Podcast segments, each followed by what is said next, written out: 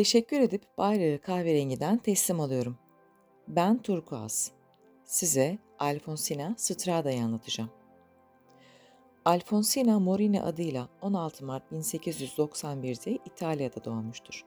Babası işçi, annesi ise çocuk bakıcısı olan Alfonsina'nın ailesiyle birlikte penceresi olmayan bir kulübede tavuklarla beraber yaşadığı anlatılır.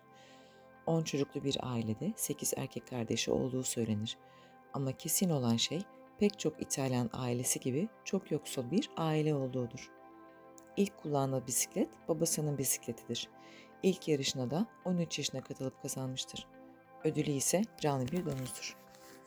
Daha sonra katıldığı kadınlar yarışlarının neredeyse tümünü, erkekler yarışlarının ise bazılarını kazanmıştır. 1915'te 24 yaşında metal kaplamacısı ve oymacısı olarak çalışan, aynı zamanda bir bisiklet yarışçısı olan Luigi Strada ile evlenip Strada soyadını almıştır. Luigi ona ilk yarış gidonu bisikletini hediye etmiştir. Alfonsina Strada bisikleti ona bolca özgürlük veren harika bir makine olarak görmüştür. İnsanlar o günlerde bisiklete binen kadınları kabul etmemişlerdir ve daha zayıf cinsiyet olarak gördükleri kadınları kendilerince korumak zorundaydılar. Çünkü onlara göre kadınların fiziksel gücü sadece ev işlerini yapmak için uygundur. Alfonsina hiçbirinin onu durdurmasına izin vermemiş ve yerel yarışlara katılmaya başlamıştır. Kısa sürede birçok zaferden sonra göze çarptı ve insanlar ona takma ad vermiştir. Il Diavolo in Gonnole yani etekli şeytan. Ee, biz de Covid yüzünden ofisi kapatıp e, evlere geçtik. Ev ve iş mesafemiz çok yakındı. O yüzden rahatlıkla ofise bisikletle gidip gelebiliyordum. Bisiklete bineceğim günler cici etekler, elbiseler, altına topuklu ayakkabılar giyip o bisikletin serisine oturmak öyle hoşuma gidiyordu ki. Eminim gören herkesin de hoşuna gidiyordu bu görüntü. Etekli turkuaz. Bisikletimin plakası bu olmalı. Neyse ben etekli şeytana döneyim. Alfonsina Strada'nın 1924 İtalya turuna nasıl katıldığı üzerine iki hikaye vardır. Birinci ve çok yaygın olarak bilineni Wikipedia ve pek çok kaynakta da geçen hikaye. Buna göre Alfonsina yarışa kaydını bir kadının girmesine izin verilmeyeceği için bir erkek olarak ve adındaki A'yı atarak Alfonsin Strada adıyla yaptırmasıdır. Giro d'Italia'daki sadece erkeklere açık olan bisiklet yarışına katılan tek kadın olan Alfonsina, o günlerde kadınlara dizleri göründüğü için bisiklet kullanırken şort giyilmesi izin verilmemesine rağmen kendisi bisiklet kullanmasına hiçbir şeyin engel olmasına izin vermemiş. Bu nedenle Giro d'Italia'ya katılan tek kadın olmuştur. Bu hikaye yaygın ve bilinen demiştik.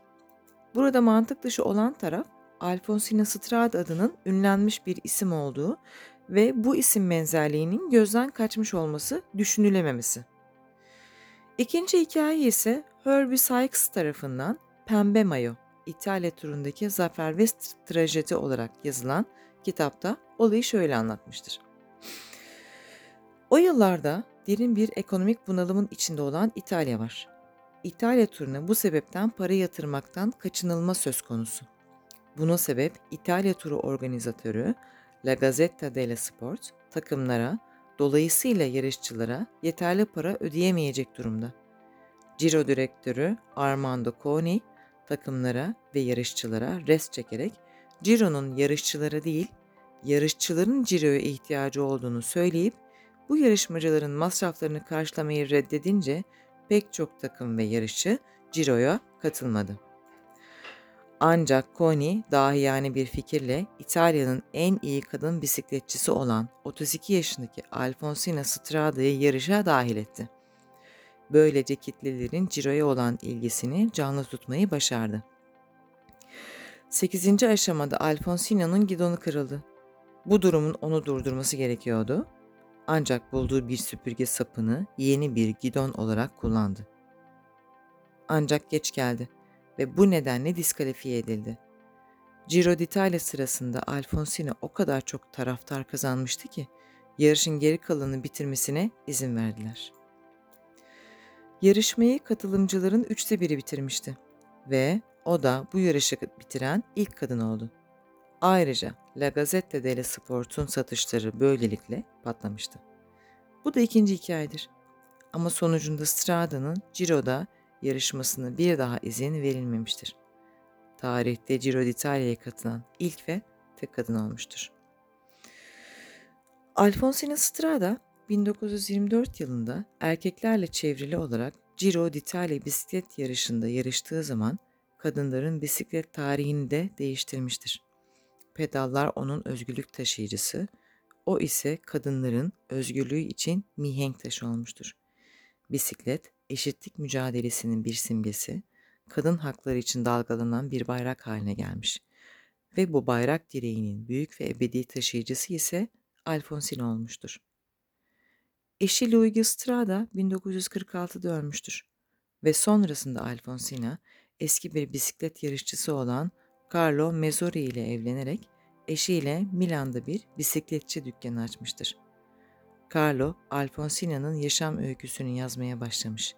Ancak kitabı bitiremeden 1957'de ölmüştür. Bunun üzerine Alfonsina da bisiklet dükkanını kapatmıştır. Son yıllarda Milan'da yalnız geçiren Alfonsina bisiklete binemeyecek kadar yaşlandığında kazandığı madalyaların bir kısmını satıp 500 cc'lik bir Meto Guzzi satın almış ve 13 Eylül 1959 yılında Trevea Verasin adlı bisiklet yarışını motosikletiyle gidip seyretmiştir. Ancak evine döndüğünde motosikleti sehpasına almaya çalışırken motor yöne kaymıştır. Guzisi'nin ağırlığı onun için çok fazla olmuş, motorla birlikte yana devrilmiştir. Maalesef o sırada kalp krizi geçirmiş ve hastaneye götürüldüğünde çoktan ölmüştür. 1924 İtalya turunda kullandığı bisiklet Como Gölü yakınındaki Madonna del Gisalo şapelinde sergilenir. Alfonsina Strada başlangıcından günümüze Giro d'Italia'ya katılan tek kadındır.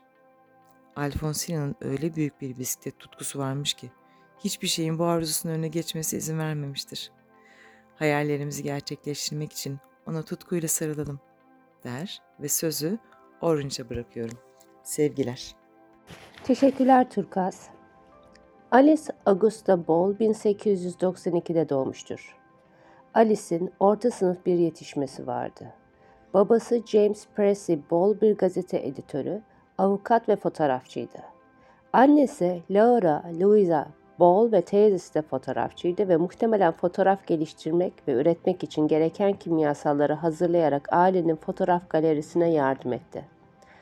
Ailesi Afro-Amerikan topluluğunun önde gelen üyeleri ve savunucuları olmalarına rağmen Ball'un her iki ebeveyni de doğum belgesine beyaz olarak listelenmiştir.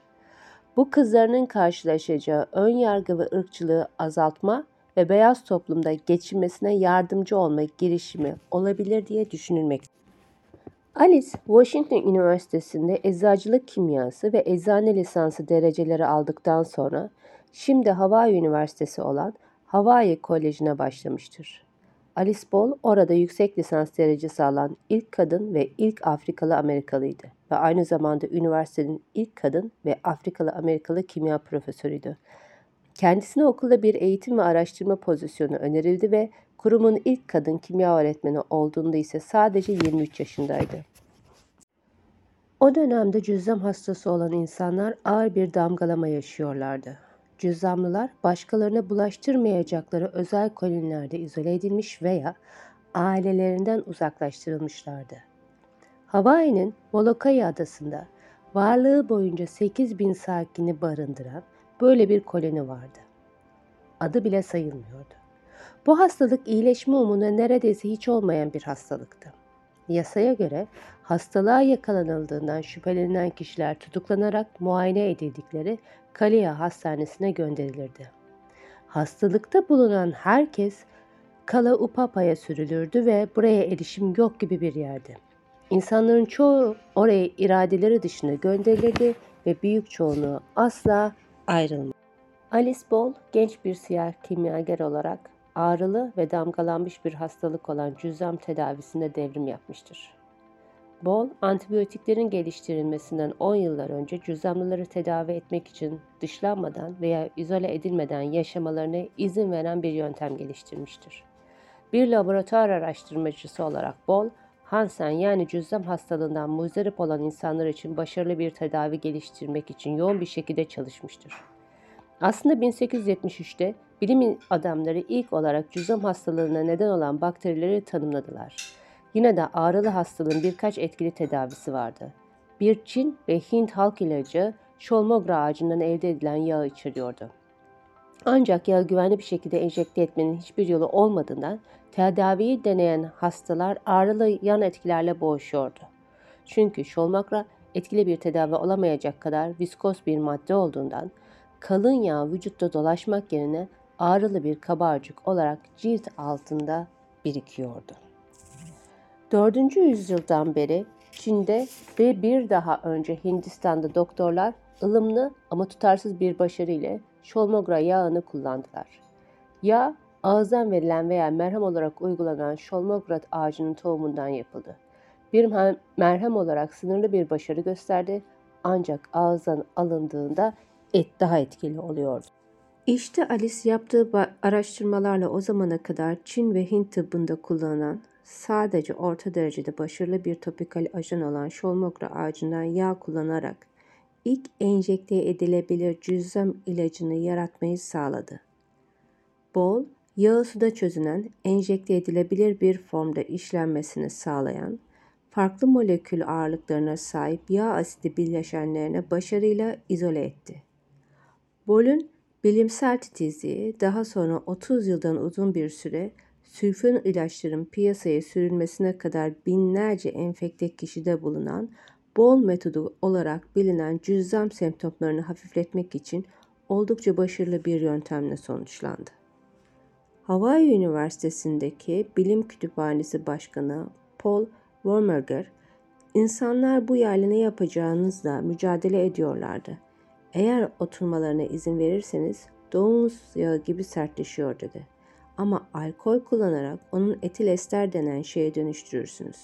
Sonrası da çözülebilir hale geldi ve yaptığı atılım buydu demiştir. Birinci Dünya Savaşı sırasında bir hazırlık dersinde Bol, öğrencilerine gaz maskesinin nasıl doğru şekilde kullanılacağını gösteriyordu. Ancak sunum sırasında meydana gelen bir kaza onu klor gazına maruz bıraktı. Trajik bir şekilde Bol, 31 Aralık 1916'da 24 yaşında genç yaşta laboratuvarda meydana gelen bir kazada klor gazı solumaktan kaynaklanan komplikasyonlardan sonra öldü denilse de Wikipedia bilgi içeriğinde orijinal ölüm belgesi tüberkülozu gösterecek şekilde değiştirildiği için ölümünün nedeni bilinmiyor denilmektedir. Alice Ball ölümünden sonra Alice'in araştırması bir kimyager ve daha sonra Hawaii Üniversitesi'nin başkanı olan Arthur Dean'in eline geçti.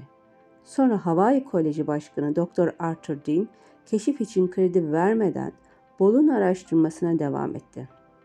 Hatta Dean, din metodu olarak nitelendirdiği keşiflerini bile kendisinin olduğunu iddia etti.